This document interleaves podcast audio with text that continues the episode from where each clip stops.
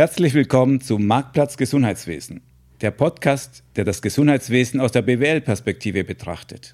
Mein Name ist Alfred Angerer, Professor an der ZHW für Management im Gesundheitswesen. In der heutigen zweiten Ausgabe wollen wir zum Thema elektronisches Patientendossier, EPD, reden. Mit mir im Studio ist Sabine Ulsch. Hallo Sabine. Hallo Alfred. Sabine, du bist zurzeit am WIC Trainee. Welche drei anderen Fakten sollten die Leute noch über dich wissen? Ich habe vergangenen Sommer mein HSG BWL-Studium abgeschlossen, ähm, habe danach im Spital Zollikerberg und bei Novartis gearbeitet. Und ja, meine große Passion neben dem Gesundheitswesen ist das Segeln und das Skifahren. Dadurch arbeite ich auch im Sommer noch als Segeltrainerin und im Winter noch als Skilehrerin. Sabine, du hast eine Bachelorarbeit zum Thema EPD gemacht. Erklär uns auch den Zuhörern, was ist denn genau das EPD?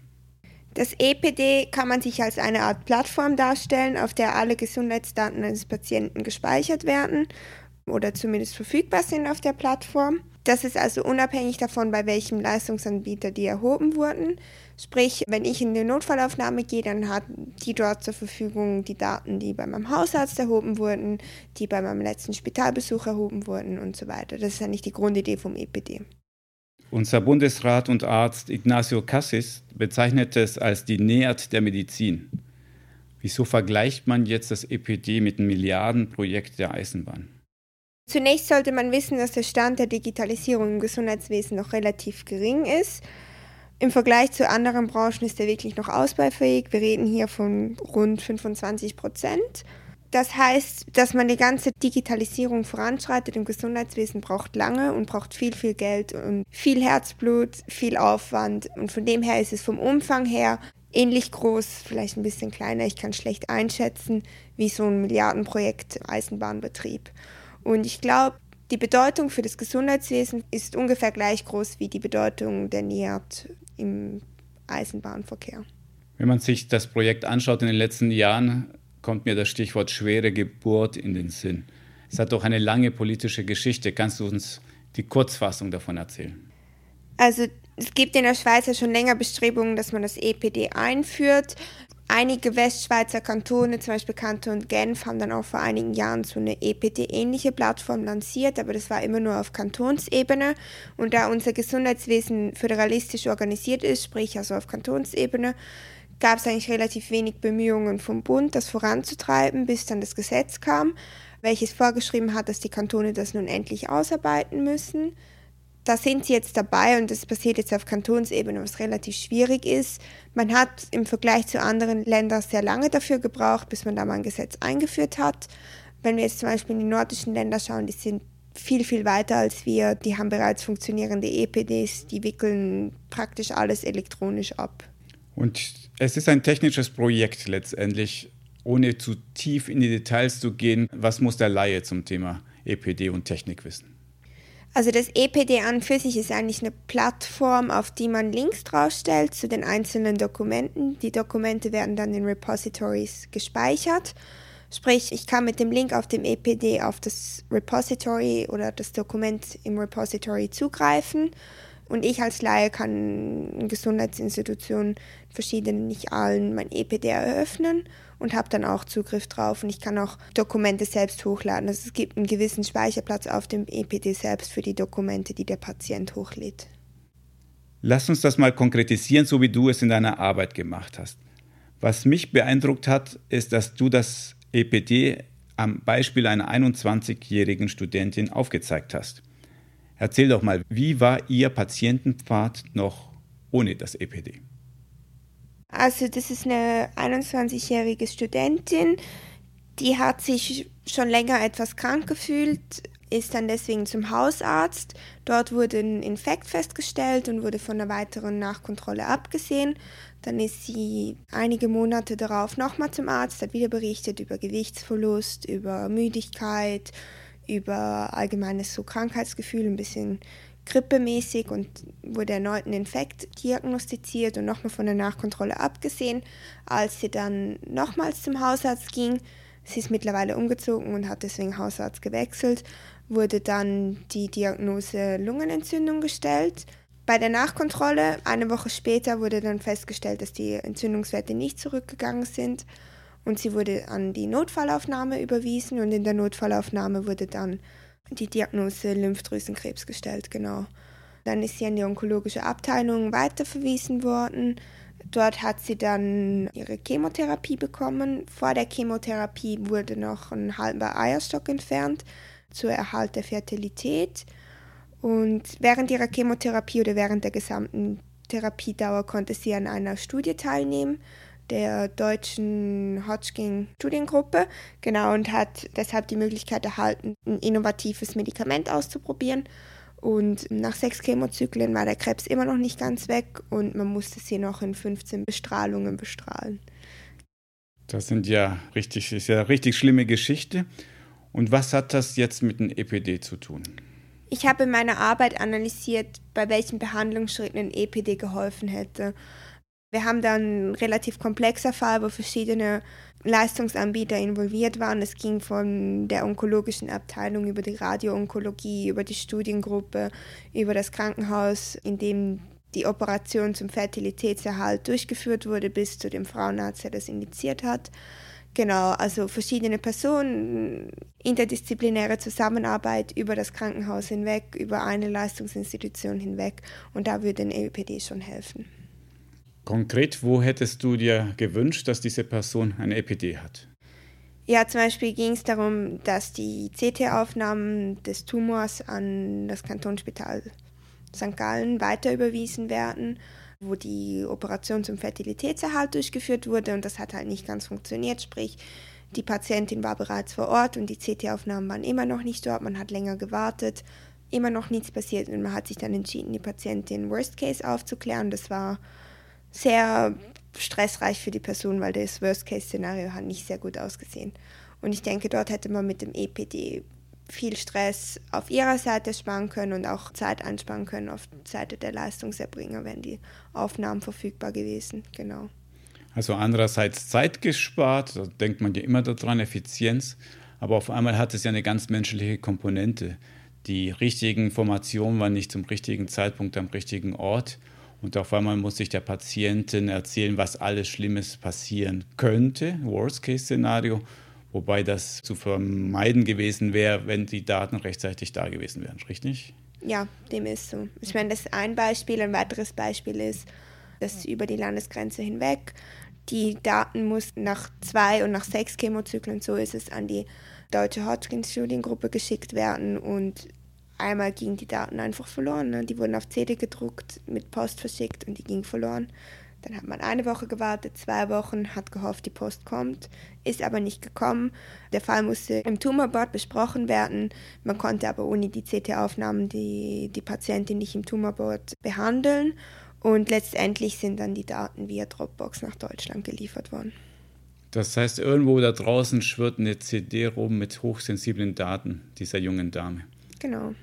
Ja, und Dropbox, amerikanisches Unternehmen, auch eigentlich nicht legal, das Ganze nach Schweizer Gesetz zu machen. Nein, aber es war eine Verzweiflungstat der Patientin. Das glaube ich auch. Also letztendlich ist ja das System daran schuld, dass Menschen ja. dazu gebracht werden, dass sie praktisch den Datenschutz hier durchbrechen und sowas Gefährliches machen. Man muss dazu natürlich auch sagen, dass es nach Deutschland geschickt wurde. Das EPD begrenzt sich noch auf die Schweiz, wird sich auch noch einige Jahre auf die Schweiz begrenzen. Aber gerade für so Studiengruppen ist es vielleicht auch von Vorteil, wenn, das, wenn man das ausweiten würde und vielleicht Schnittstellen auch zu anderen Systemen schaffen würde. Auf jeden Fall. Und dass dieser, diese Studie in Deutschland durchgeführt wurde, war jetzt nur ein Zufall. In der Schweiz hätte man auch eine CD rumgeschickt. Mm, vermutlich hätte es in der Schweiz noch andere Möglichkeiten gegeben, wie dass man die persönlich vorbeibringt, ein bisschen näher, aber ist jetzt auch nicht äh, unbedingt ja. die beste Lösung. Ich glaube nicht, dass das die Lösung unserer Digital Health Welt ist, dass wir selber persönlich Daten vorbeibringen. Das genau. stimmt. Okay, jetzt haben wir viel über ein Einzelschicksal gesprochen. Ich glaube, das ist nicht zu übersehen, dass es dort sehr viele Vorteile hätte für den Patienten, für die Patientin. Aber wir erhoffen uns ja mit dem EPD auch Nutzen für das Gesamtsystem. Was sind denn die möglichen Vorteile auch für die Akteure zum Beispiel? Kann sicherlich Behandlungszeit eingespart werden, sowohl auf Seiten des Patienten wie auch auf Seiten des Leistungserbringers. Für den Patienten bedeutet das, dass er nicht an zwei verschiedene Termine kommen muss, weil die Daten noch nicht verfügbar sind, was zum Beispiel heißt, ah, wir haben jetzt ähm, Ihr Austrittsbericht aus dem Krankenhaus noch nicht erhalten oder die Labordaten liegen uns noch nicht vor, die erwarten wir frühestens in der Woche, wenn dann ähm, die Post das auch noch geschickt hat. Genau, das ist sicherlich ein Vorteil auf Seiten der Patienten, auf Seiten der Leistungserbringer, wenn man sich überlegt, in der Notfallaufnahme, man bekommt Patienten und das ist eine reine Blackbox, dann probiert man erstmal eine Anamnese durchzuführen und zu schauen, was hat der Patient überhaupt, was ist dem seine Geschichte. Hätte man da ein EPD zur Verfügung, denke ich, wird das sicherlich auch Behandlungsfehler reduzieren und Zeit einsparen. Verstanden. Jetzt haben wir bald das erste EPD live, nämlich nächstes Jahr in April 2020.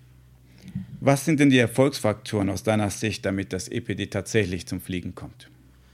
Also sicherlich wichtig ist die technische Ausarbeitung, dass das einfach ist, nicht so komplex, dass auch Patienten das bedienen können und ähm, Leistungsanbieter, dass dadurch nicht unbedingt ein Mehraufwand auf Seiten der Leistungserbringer entsteht, wenn die das alles zuerst in ihr eigenes klinikinternes Patientendokumentationssystem hochladen müssen und nachher noch in das EPD, ist das relativ zeitaufwendig und wird negativ das EPD oder der, den Erfolg des EPD beeinflussen. Dann eine flächendeckende Einführung, sprich, dass sowohl die Spitäler als auch die Hausärzte, niedergelassenen Ärzte das einführen. Das ist ja bis anhin noch nicht vorgesehen. Und dass sicher auch die Patienten das dann eröffnen und nutzen. Genau, ich denke, das liegt speziell an diesen Faktoren. Und jetzt vergleichen wir das mit dem, was im Moment angekündigt ist. Was würdest du sagen, welche Chance hat denn das EPD in der Schweiz tatsächlich zum Fliegen zu kommen? Ich glaube, dass die Idee des EPD oder die, die Thematik des EPD wahnsinnig wichtig ist und dass es in irgendeiner Form zum Fliegen kommen wird. Ich weiß nicht, ob das so, wie es momentan umgesetzt ist, wirklich, wirklich die Version ist, die zum Fliegen kommt, weil es bezieht sich auf Kantonsebene oder Stammgemeinschaftenebene. Also wir haben schon Schnittstellen in der Schweiz. Die Umsetzung ist wahnsinnig teuer, wahnsinnig komplex. Ich habe eine Aussage gehört, wir erschaffen ein einmaliges System. Ist das wirklich das, was wir wollen? Ich meine, es gibt andere funktionierende Systeme im Ausland. Warum orientieren wir uns nicht stärker an denen, sondern probieren jetzt da die Superlösung aufzubauen, die am Schluss vielleicht nur viel kostet und uns nicht wirklich weiterbringt? Das trifft ja ganz gut die allgemeine Stimmung, die ich da draußen erlebe. So nach dem Motto, das EPD als Idee finden wir gut. Ob die Ausführung, die wir nächstes Jahr erwarten, mit all diesen Schwächen, mit einem Opt-in-System, sogar Double-Opt-in-System, ob das tatsächlich der Weisheit letzten Schluss ist, da haben viele ihren Zweifel. Früher oder später müssen wir aber das wahrscheinlich überbrücken, weil ich sehe das als alternativlos. Wie siehst du das? Ich sehe es auch als alternativlos, speziell auch wenn wir schauen, was für Systeme, was für Techniken, Technologien momentan entwickelt werden im Gesundheitswesen oder allgemein. Wir reden hier von Internet of Things, äh, künstliche Intelligenz, vielerlei, also vor allem auch im Digital Health Bereich. Und da müssen wir Plattformen schaffen, dass wir die auch verwenden können. Ich meine, es nützt uns nichts, irgendwie künstliche Intelligenz Krebsdiagnosen feststellen zu können, wenn wir nachher nicht die strukturierten Daten haben. Wie wollen wir, da, wie wollen wir da anfangen? Das bietet so viel Potenzial. Und für mich ist die EPD oder die, die Strukturierung und Standardisierung der Gesundheitsdaten die Basis für viele weitere Entwicklungen. Ja, da stellt man hochkomplexe Diagnosen und dann geht die CD verloren. So stelle ich mir nicht die Digital Health Zukunft vor. Du hast vorhin ja schon angedeutet, warum schaut man nicht ins Ausland? Wohin sollte man schauen? Was sind für dich gute Beispiele da draußen von EPDs im Ausland?